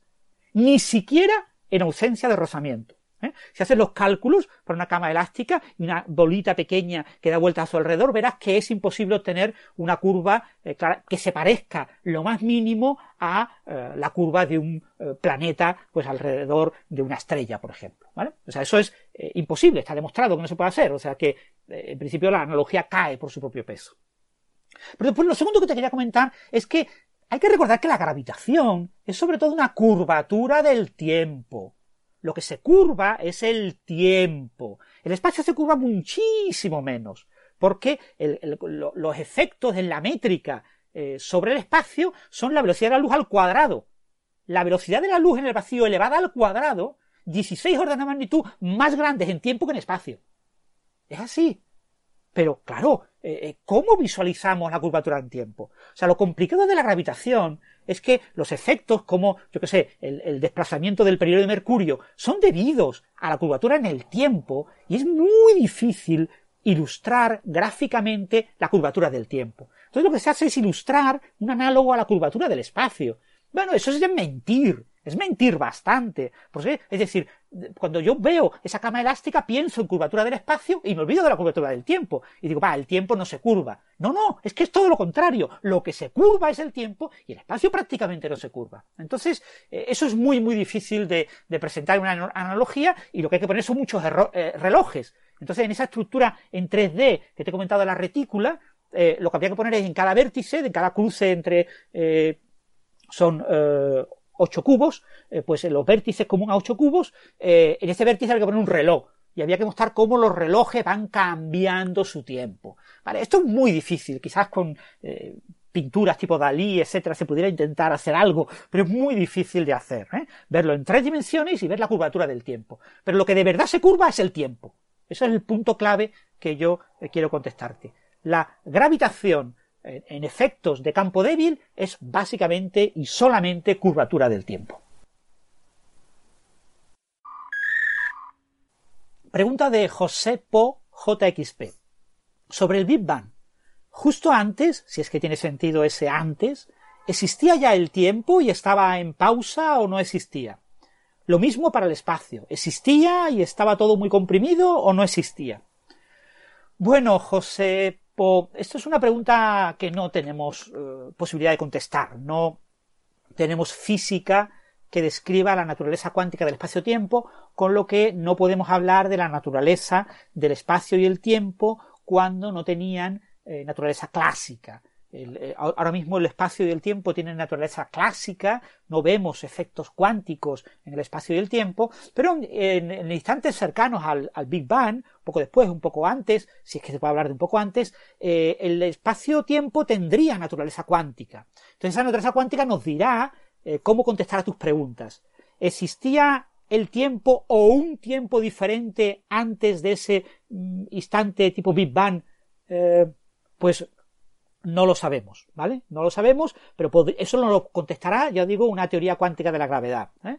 Lo mismo con el espacio. ¿Existía en nuestro espacio o otro espacio antes de, del Big Bang? No lo sabemos.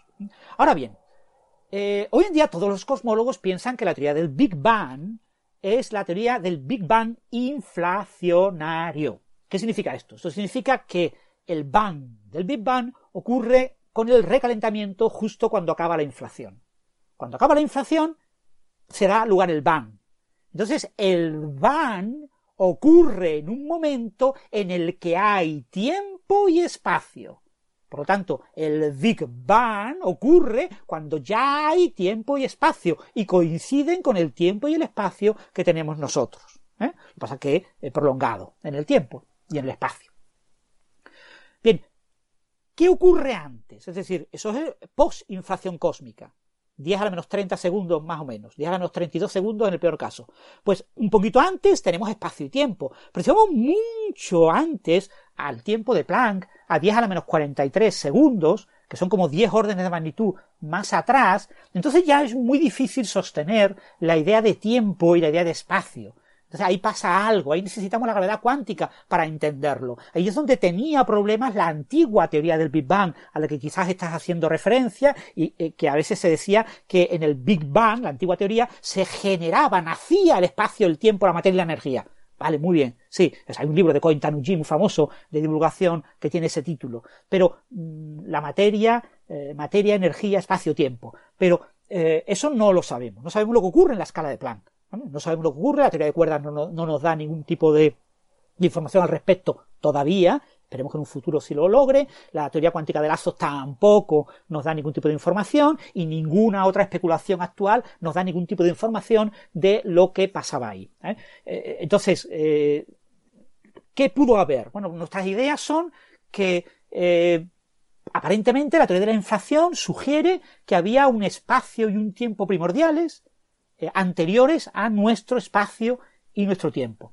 Y en ese espacio y ese tiempo primordiales había una serie de campos que estaban en un estado de falso vacío y que fluctuaron cuánticamente y esa fluctuación dio lugar a un universo burbuja, un universo burbuja que fue creciendo con su propio espacio y su propio tiempo. O sea, y ese universo burbuja podría ser el nuestro. Entonces nuestro universo podría ser un universo burbuja con un tiempo y un espacio propios surgidos de un tiempo, un espacio y tiempo diferentes y anteriores.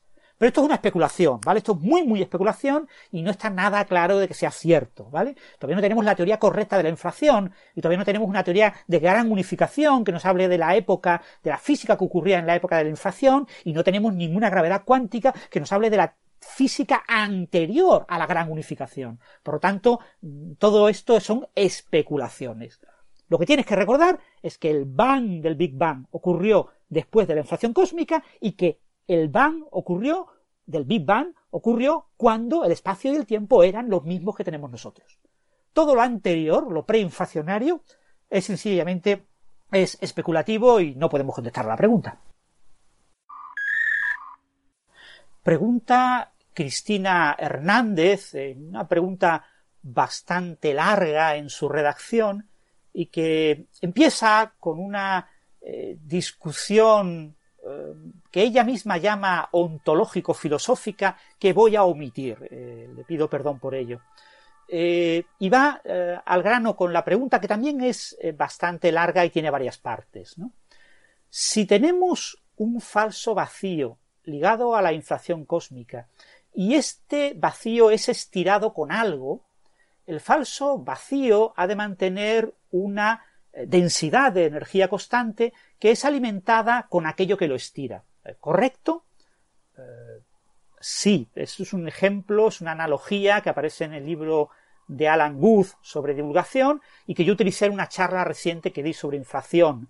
La idea de, de intentar explicar eh, por qué el falso vacío tiene presión negativa, considerando un émbolo en el que tengo falso vacío. ¿no? Si tuviera eh, un gas, por ejemplo, el gas tiene presión positiva, hace una fuerza sobre el émbolo, para que el émbolo se mantenga en una cierta posición, yo tengo que empujar hacia adentro para fijar ese émbolo en contra de la presión del gas que hay en el interior. Pero si yo tengo eh, falso vacío, el falso vacío tiene densidad de energía negativa, esa densidad de energía negativa es como una especie de eh, succión, es algo que atrae al émbolo lo intenta meter hacia adentro. Si yo quiero mantener el émbolo quieto, tengo que hacer, ejercer una fuerza en contra de la succión debida a esa eh, energía del falso vacío que hay en el interior. Si yo muevo el émbolo hacia afuera, lo tengo que oponer, como estoy siendo succionado por el falso vacío, tengo que hacer una fuerza contraria al, al, falso vacío y eso hace que se incremente el volumen, el volumen de falso vacío, con lo que se incrementa la energía eh, la densidad de energía contenida en ese volumen, pero por supuesto a costa de la fuerza que yo he ejercido para tirar el émbolo hacia afuera. ¿no? Había ese efecto succión, succión lo he tenido que compensar tirando. Esa era un poco la idea que, comenta Alan Guth en, su libro y que comenté yo en mi charla. Y esto explica un poco por qué el falso vacío tiene presión negativa, ¿no? Energía positiva, pero presión negativa. Igual que la energía oscura. Eh, que acelera la expansión cósmica tiene presión negativa y densidad de energía eh, positiva. Entonces ahora pregunta, así que más o menos es correcto lo que, lo que ha comentado Cristina. Ahora pregunta, continúa la pregunta de Cristina. La pregunta es, ¿esa cantidad de energía se distribuye por el falso vacío de forma instantánea? ¿O pasa de lo que lo estira al resto del falso vacío a la velocidad c, la velocidad de la luz en el vacío o de la gravedad? ¿Tiene límite esta velocidad? Y en caso de no tener límite, eh, una situación así eh, eh, ocurriría porque se estira como un todo. Bueno, lo primero, no existen las cosas instantáneas en la naturaleza, ¿vale? Eh, siempre que hablemos de algo instantáneo es porque estamos aludiendo a física clásica, física pre-relativista, física newtoniana, ¿vale? En la física real, en la naturaleza, no existen las cosas instantáneas. Algo puede aparentemente ser instantáneo, pero nada es instantáneo. Bien, este proceso no es instantáneo. En el caso del pistón, que os digo, una, analogía, un, ejemplo, eh, más de experimento mental que otra cosa, pues eh, el, pistón, cuando yo tire del pistón, eh, se moverá a una cierta velocidad, obviamente menor que la velocidad de la luz, pues el vacío porque tiene masa. Y eh, se irá produciendo falso vacío, se irá incrementando el volumen de falso vacío a una velocidad menor que la velocidad de la luz en el vacío, con lo que se irá rellenando de esa densidad de energía constante que es la densidad de energía del falso vacío a esa velocidad, a una velocidad muy inferior a la velocidad de la luz en el vacío. Es decir, esto nunca puede ocurrir a la velocidad de la luz, porque el pistón es imposible de mover a la velocidad de la luz en el vacío, eh, porque tiene masa, y ni mucho menos va a ocurrir de forma instantánea.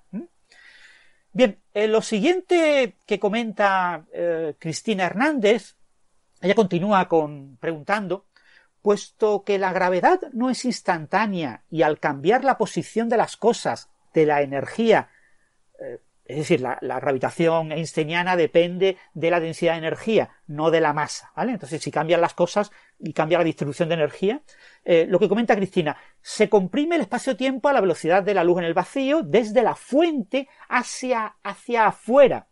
Y eso implica una nueva configuración de las cosas que tarda en cambiar debido a este efecto sobre el resto del universo. Podría ser que mientras se está expandiendo la compresión de la gravedad a velocidad de la luz en el vacío por el universo, el resto del espacio al que aún no ha llegado la compresión eh, eh, lo estire de alguna forma. Eh, bueno, es decir, como si fuera una tela como en las malas representaciones de la gravedad con esferas que la hunden, pero el hundimiento lo vemos al instante. Si fueran eh, inmensas tardaría un poco en hundirse y el desplazamiento de las esferas causarían ondulaciones, claro, y el resto estaría plano donde no ha llegado. Bueno, repito lo dicho anteriormente. Por favor, lo que más claro tiene que quedar es que no existen las cosas instantáneas en la naturaleza. No existen, ¿vale? Algo, repito, puede ser aparentemente instantáneo, pero nunca es físicamente instantáneo. ¿eh? Imagínate, por ejemplo, que yo quito el sol.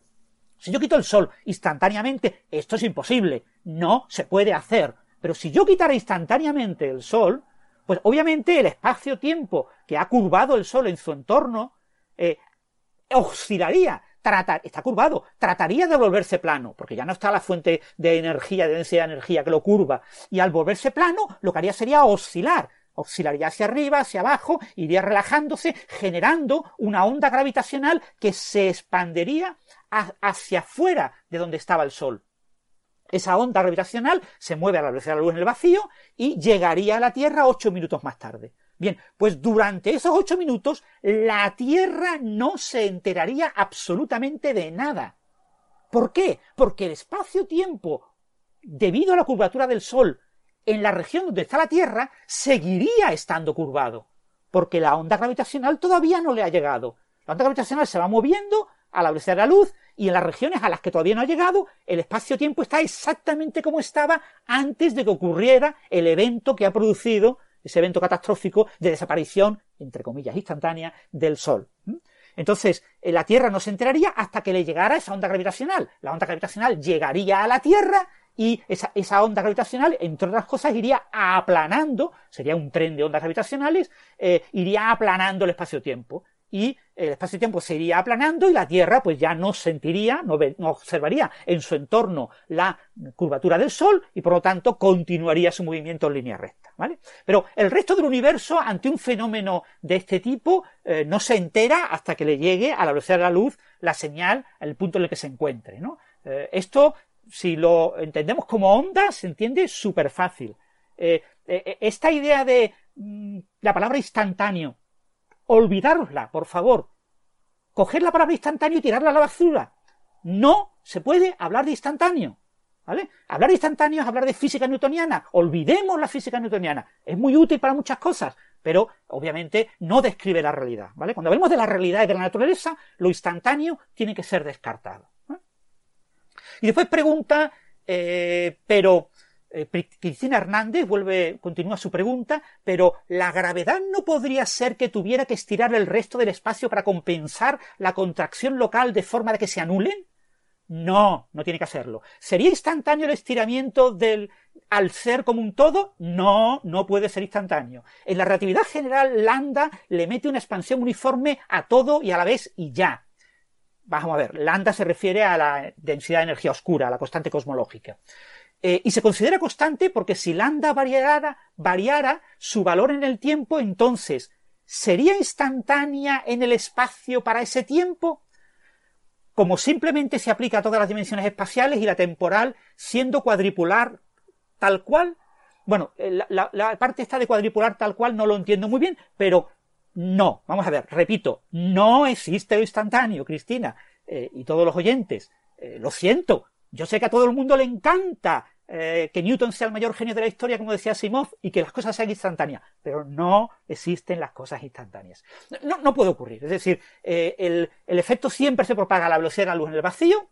¿Y qué pasaría si la constante cosmológica la energía oscura no fuera una constante, porque eh, en las ecuaciones de Einstein yo puedo incorporar el término de constante cosmológica de manera natural, la ecuación lo pide a gritos, eh, se puede añadir, pero puede ser cero, es decir, o puede tener un valor finito. Hemos observado que aparentemente hay algo en el universo que se comporta como eh, la constante cosmológica, pero ese, esa energía oscura podría tener dinámica, podría ser un campo, hay muchos campos cuánticos, y entonces la constante eh, cosmológica no sería una constante, sería eh, un valor aproximadamente constante debido a un campo que podría variar con el tiempo, que podría variar con el espacio. No hemos observado variaciones con el tiempo, no hemos observado variaciones con el espacio, pero sí es verdad que a partir de unos 5.000 millones, 7.000 millones de, años eh, en el pasado, pues no observamos la energía oscura. Pero bueno, lo, entendemos, si fuera una constante, lo entendemos porque el espacio, el universo tiene un volumen mucho más pequeño.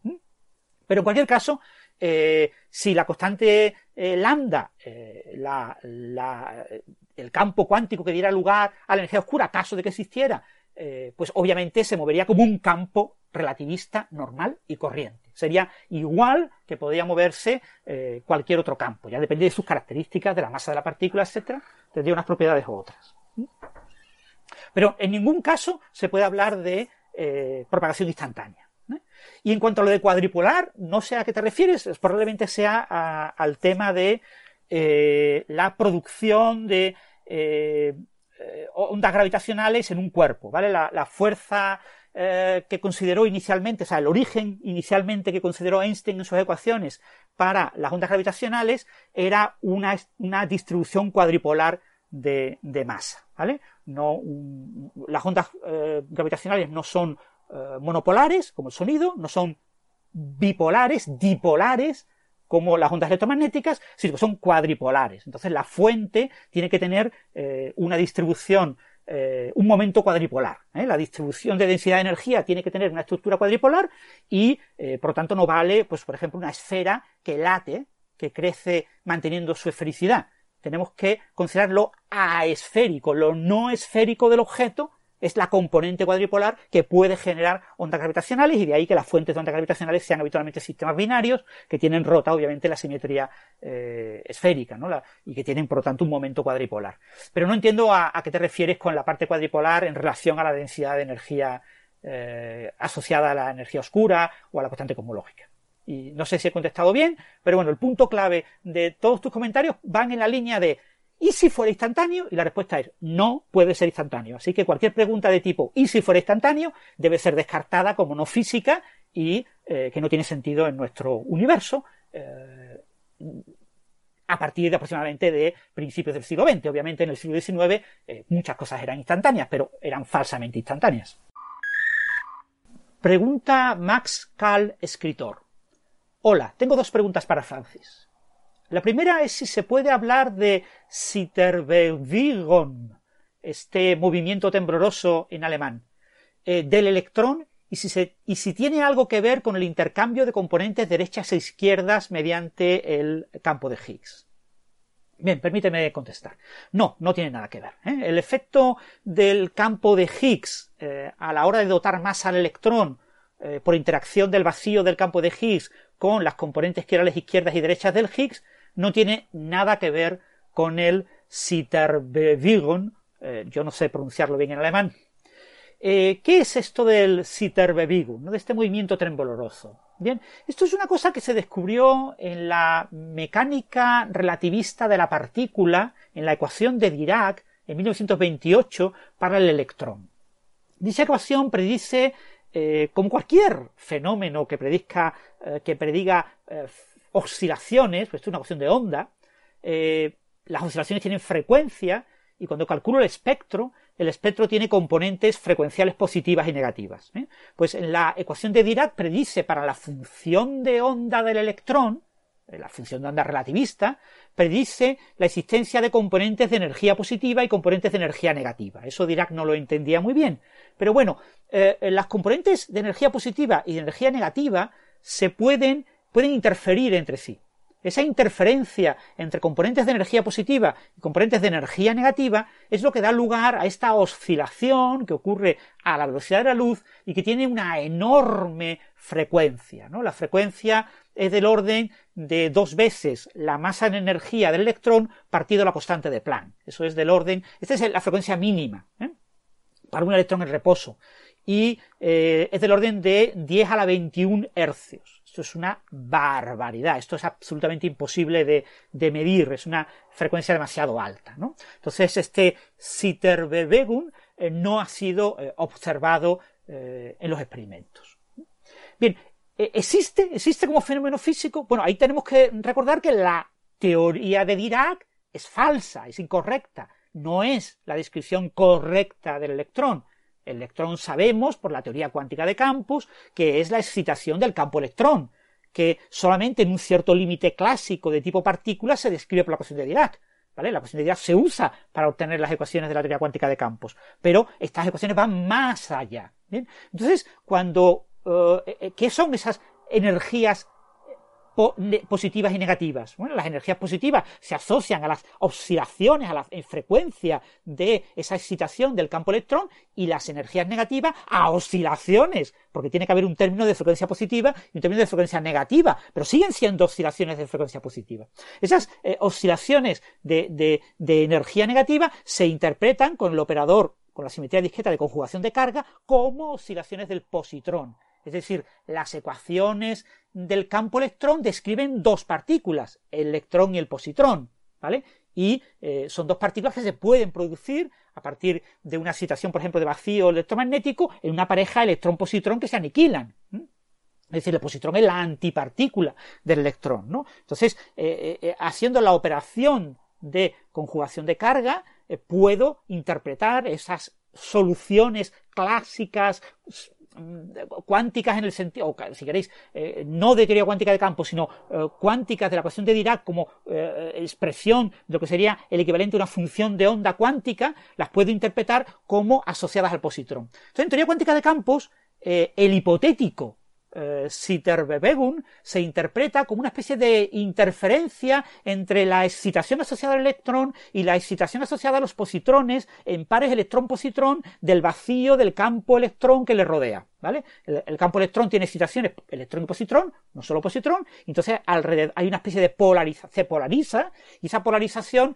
eh, se supone que puede influir. ¿eh? Y eso daría lugar a esa oscilación que es en el Zitterbewegung que se observó eh, en la época de Dirac. Lo que pasa es que cuando haces el cálculo resulta que este efecto se anula, es un efecto no es físicamente observable, no es un efecto que exista en la naturaleza descrita por la electrodinámica cuántica. Así que el Zitterbewegung lo podemos olvidar eh, en su aplicación a la física de partículas. Lo que sí es verdad es que en sistemas de materia condensada yo puedo conseguir unos estados que se llaman excitones, son estados de electrón hueco, una cuasipartícula tipo electrón y una cuasipartícula tipo hueco, forman una especie de, átomo eh, sobre el centro de masa común, están como orbitando eh, esa cuasipartícula de tipo electrón, esa cuasipartícula de tipo hueco, y ese excitón sí tiene frecuencias naturales asociadas que algunos investigadores han interpretado como el análogo en materia condensada al Sitterbewegung.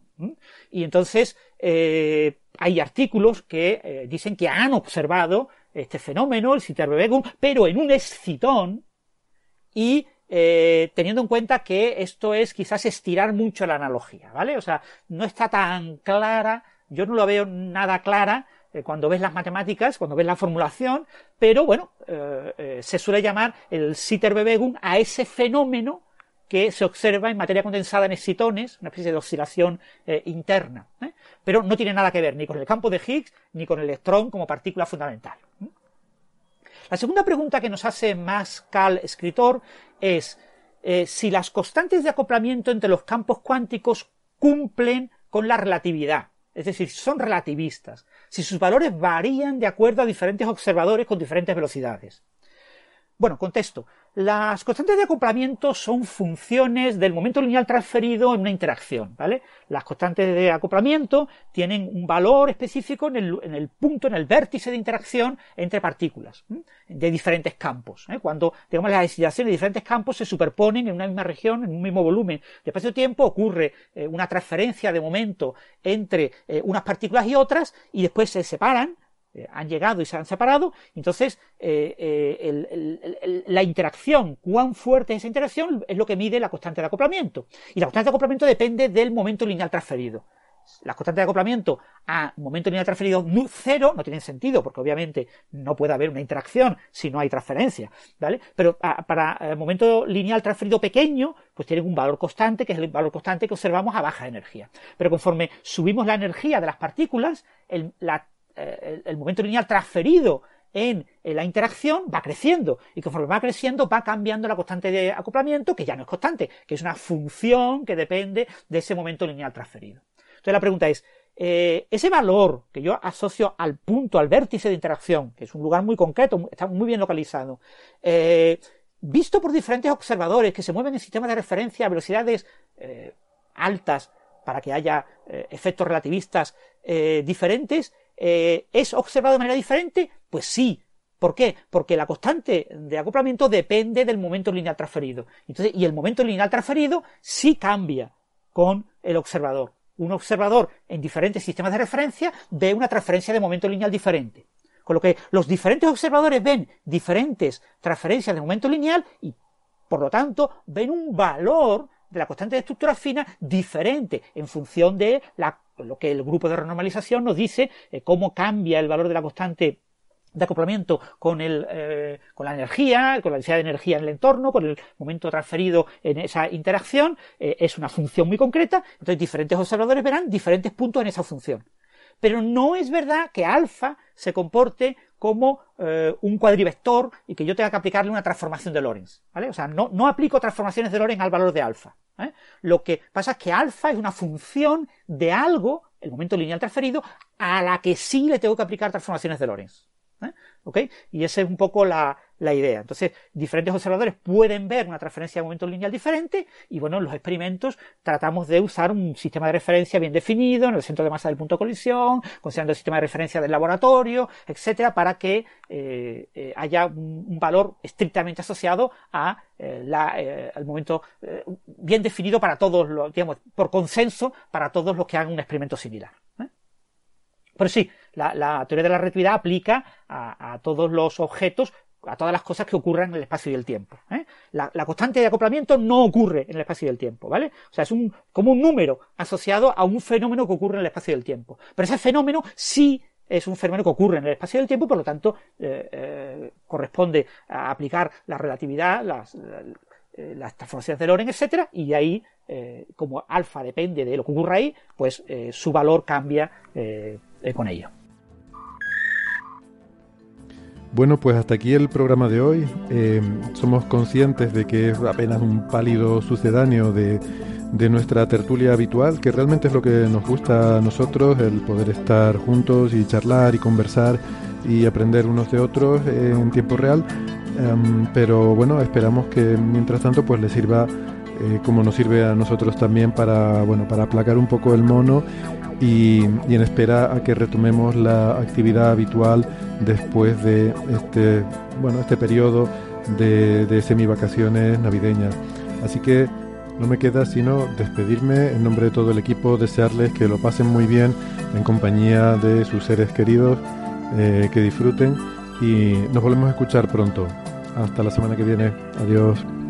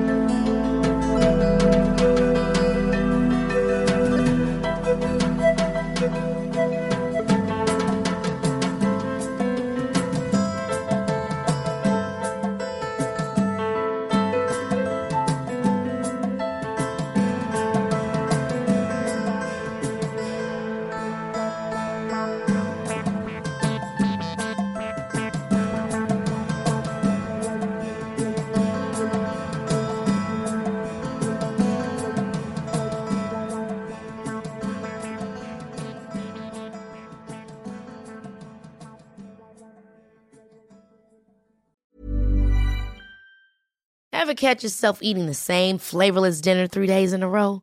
Dreaming of something better? Well, HelloFresh is your guilt-free dream come true, baby. It's me, Kiki Palmer. Let's wake up those taste buds with hot, juicy pecan-crusted chicken or garlic butter shrimp scampi. Mm. Hello Fresh. Stop dreaming of all the delicious possibilities and dig in at HelloFresh.com. Let's get this dinner party started.